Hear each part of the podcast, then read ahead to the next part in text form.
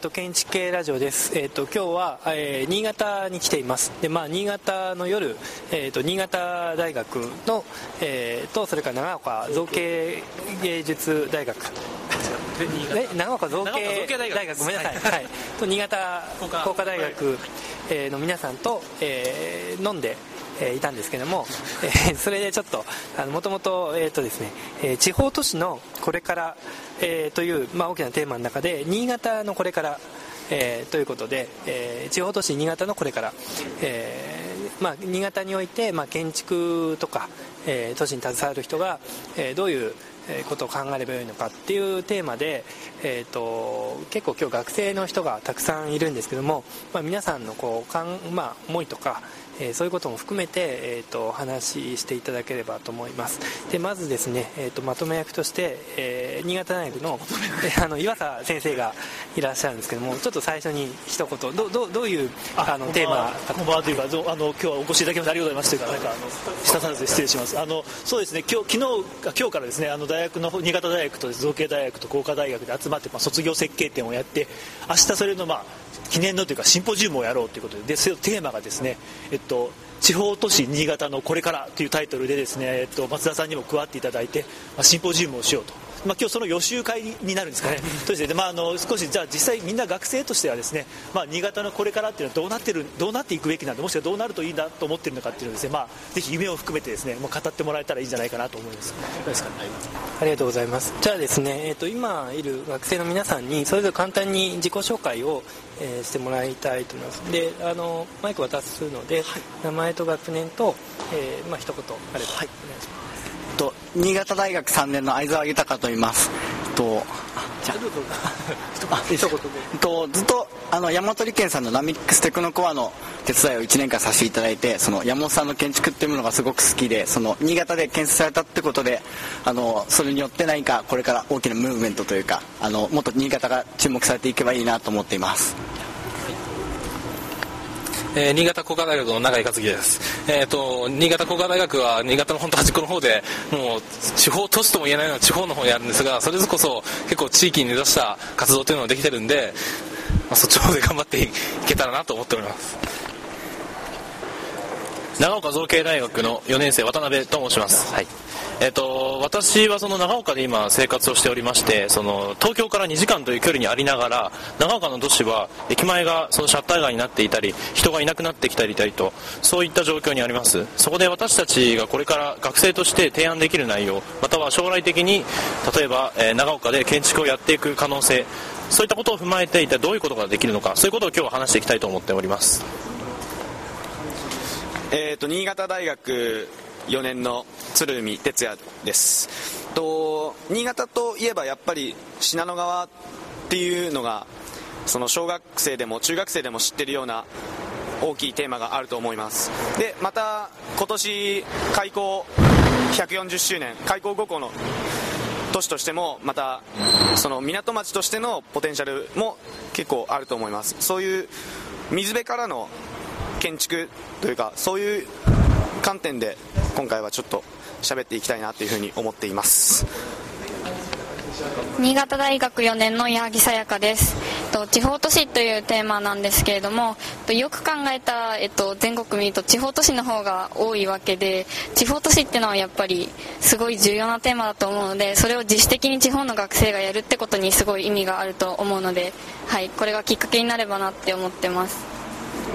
新潟大学4年の佐藤孝信です。えっと、日系アーキテクチャで、あの、以前、正達さんが2拠点生活を送る建築家として特集されてた時から、2つの拠点を持って活躍するっていうのは、どういうことなのかっていうのをすごく気になっていて、で、新潟も、あの、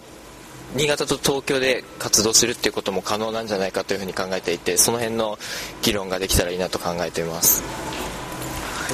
と新潟大学3年の加藤敦です、えっと、僕は去年3年次編入で宮城高専から、えー新潟大学の方に移ってきました。で新潟あと宮城高専というのは仙台からすぐ近くにあるんですけれども今回の地方都市というのに考える際に、えー仙台と新潟というものを比較して考えられたら面白いなと思っています。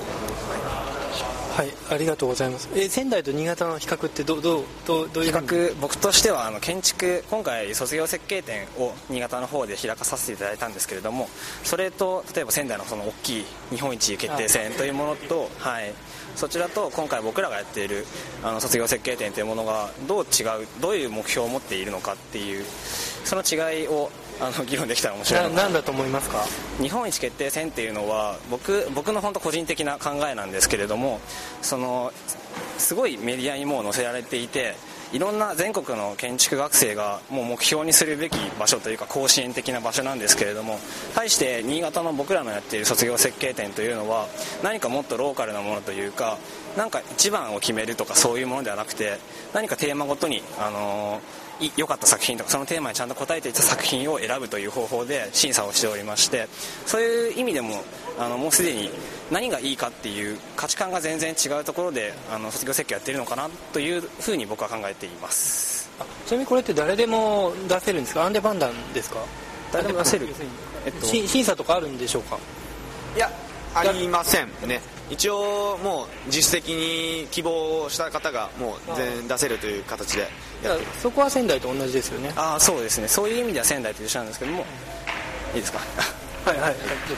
えっと、長岡造形大学では、えっと、建築という分野にかかわらずランドスケープや、えっと、インテリアコースなどそういった方々からも、えっと、建築に関わる分野ということでどういった提案があるのかまた建築との関わりはどのようになっているのかまたその境界はどのようになっているのかそういったことも含めて今回は出展をさせていただいております。えー、っとそういえば、はい、さっき、えーまあ、いきなりね早めに確信に行くと,、えと日本一決定戦に対して、はい、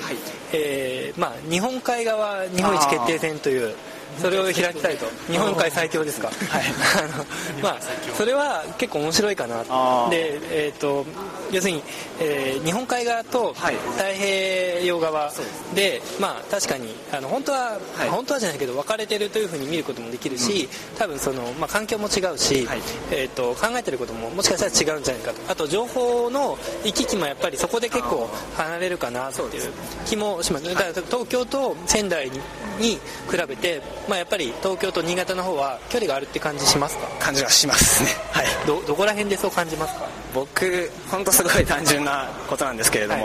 はい、例えば高速バスで東京に行くとなった時に仙台東京間と新潟東京間っていうもののまず時間的なものであったりとか値段的なものであったりあとは まあそうそういうものなんですけれどもやっぱ学生にとってそういうものはすごい大きくてあとやっぱり仙台駅から出てる本数であったりとかそういうなんか交通というものに対してはすごく感じますね、まあ、そういう意味だと僕は金沢の方はさらに遠いっていうなんか東京から新潟行くさらに2倍ぐらいに感じてはいるんですけどまあまあそれはちょっとね話がまた別かもしれないですけどもえっ、ー、とまあ日本一決あじゃあ、日本海側日本一決定戦は多分、えーと、今回新潟三大学でやって、えー、これからだから富山石川福井の大学と、えー、コミュニケーションを取っていきたいっていう話がさっき出たんですね、ね。はい、ちょうどあのこの建築系ラジオを聞いていてあの福井大学さん、はい、サックさんサックサックというあのグループの活動を知ったのでそことあの一緒に共同したりとか。そのじゃあサクの皆さん聞いていたらぜひはいぜひよろしくお願いします。そうですね。そのその時の建築系ラジオの内容であの北陸あの福井と金沢と富山までで止まってしまっていたのでぜひ新潟も入れてもらって。はい、でそれで日本海一決定戦みたいな卒業設計とやると、まあ、九州のデザインレビューだとか、まあ、あの関西に作って、まあ、でとあと東京だと赤レンガがあったりとか東北の日本一決定戦というなんかそれに並ぶようななんか別なムーブメントを起こせるかなという可能性を感じています。えー、っとちなみに同州制だと、えー、北信越っていうのはあるんですかね？北信越同州制ですか？同州制でどこに入るんだろうか？なんか新潟って結構今揉めてますよね。なんかなんとなくみんな東北にあると思ってて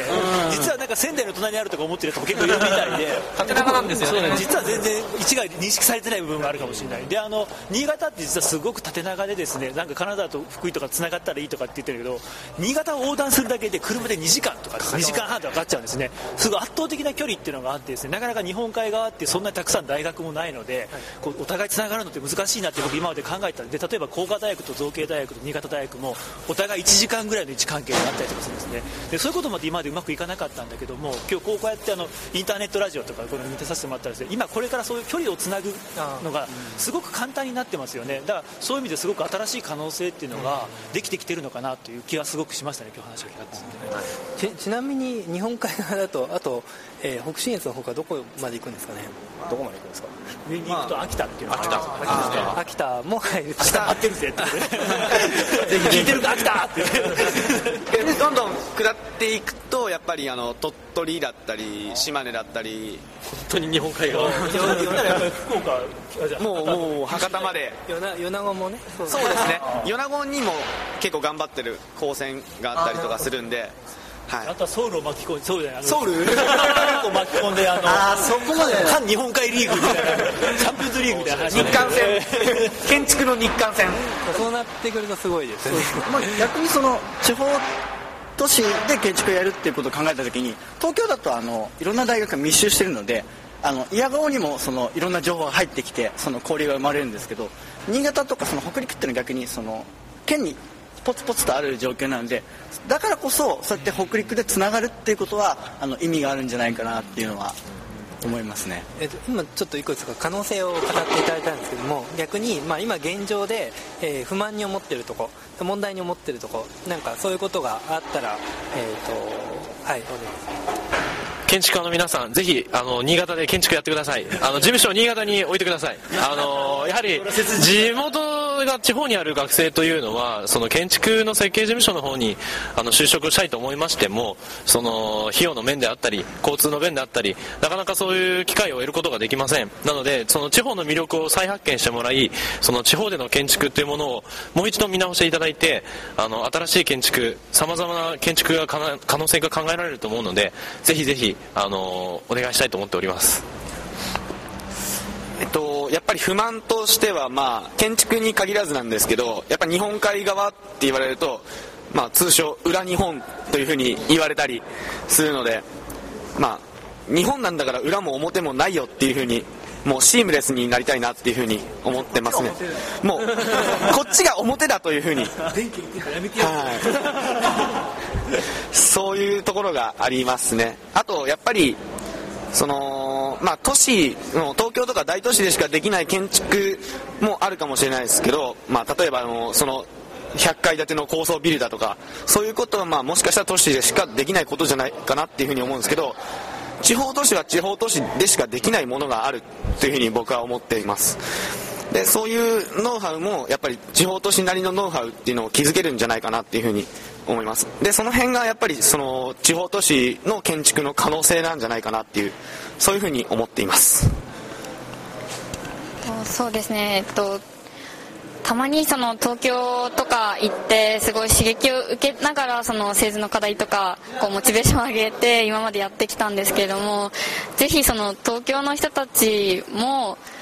なんか新潟に来たりだとか たまにこう地方に遊びに来てほしいって思いますねそんな時にその大学にちょっと寄ってもらってもう本当気軽に全然入ってほしいのでそうやってちょっとでもコミュニケーションが取れたらなっていうことは期待してはい。ぜひ来てほしいです。やっぱりそのいろんなイベントが東京では行われているなっていうのがあってでその情報はすごく入ってくるんだけど実際に行けないっていうのがそれはインターネットが主ですね、はい、建築っていうあのサイトがあるはいあのローマ字で建築はい。そこでもう主にそこですね。そこで得た情報で行ける日に他のホームページ見てる人いないの。僕ブログメインですね。ブログメインあそうですね。最近ではブログとかでもあじゃあ一応どどういうブログを見てる と僕が見ているブログはですね結構いろいろあるんですけれども、松田さんのを見てますしあとあの建築系ラジオのコアメンバーのあの山田さんはい。の偏ります まあまあ見てますし、はい、あとは東北大の元江先生とかあと五十嵐先生とかあとそうですねあの藤本壮介さんであったりとか、まあ、建築家の方々あとあれですねあの海外に行ってらっしゃるあの大学院生の方とかあっちでまあどういうことやってるのかだったりとかそういうのは結構興味があったりして見たりはしていますねはい自分はあまりブログは見てなくてそのさっきおっしゃられた建築っていうサイトで主に情報を得てたりとかあとちょっと前までですとその自分関わってて山本理研さんのナミックステクノコアの現場のブログがあったりとかして、はい。あれでかなりあのできていく様。はい。隣でそのできていく様子を見てたので。それを見ながらけまた模型を作っていくそうですね。すごく刺激的な。はい。まあブログとかそういうインターネット系統はそういうところですかね多分さっき出た話で、えー、と地方都市じゃないとできない建築っていうのは何なんですかね？それだったらそそれですと自分は、まあ、山本さん大好きなのであの山本さんのナミックステクノコアを押すんですがあれっていうのはあの新潟のナミックステクノコアっていう会社のあの研究工場なんですね。はい。で例えばどういうのをやってるかっていうとあの半導体のあの塗料だとかっていうのでその世界的な企業なんですね。新潟においても。で例えばあ新潟ですと他に三条であの iPod の iPod タッチの裏側の鏡面仕上げ。はい、鏡面仕上げの加工をする会社とかそういうふうに割とあの手手仕事というかそういったものがあったりとかあのするのでそうしたものを例えば並木テクノカーさんのようにあの建築化するとかっていうところで新潟としての良さ新潟の可能性も示せるしその建築としてもその企業をシンボライズするというかまあちょっとそうするといろいろややこしくなると思うんですけどそういうことにもつながると思うので。どうぞ。えーとですね、私はその地方にしかできない建築また都市にしかできない建築っていうのがあるんですよね。で私はその中でも地方にしかできない建築ということでその中山間地におけるその傾斜地における建築だとかそれは平地では起こり得ない現象がそこで起こりうる可能性があるというふうに考えています。またその地方都市の良さっていうのは、えっと、そこで育った人たちが原風景として何を見ているかっていうのがすごく重要なことだと思うんですよね。その都市で例えば育った人たちはそのビルの直線直線垂直平行であったりえー地方で育った人は山の曲線のラインを見たりそういう非線形的な、えーラインの中で育った環境、えー育非線形的な、えー、と景色の中で育った人たち。そういう人たちが生み出す建築また考えることというのは必然的に違った提案になるのじゃないかなというふうに思っています。と僕が思うのはやっぱり単純に地方都市は土地が余っていると。そういうふうに思うので、まあ、都市部だと、まあ、単純に積み上げることがその主な建築の行為になるのかなっていうふうに思っています。で逆に地方都市だとそのフラットにつなげていくっていうか広げていくっていうことが可能なんじゃないかなっていうふうに思っています。えっとまあ、あの学生の皆さんいろいろ意見を出してもらったんですけどもあの最後にまとめとして 岩佐先生に、えっとこれで新潟どれぐらいいらっしゃったんですか、えとですね、新潟はですね、もう思えば2000年からなので、はい。そろそろ10周年も見えてきましたっていう感じですね、もうすっかり新潟県人になっています。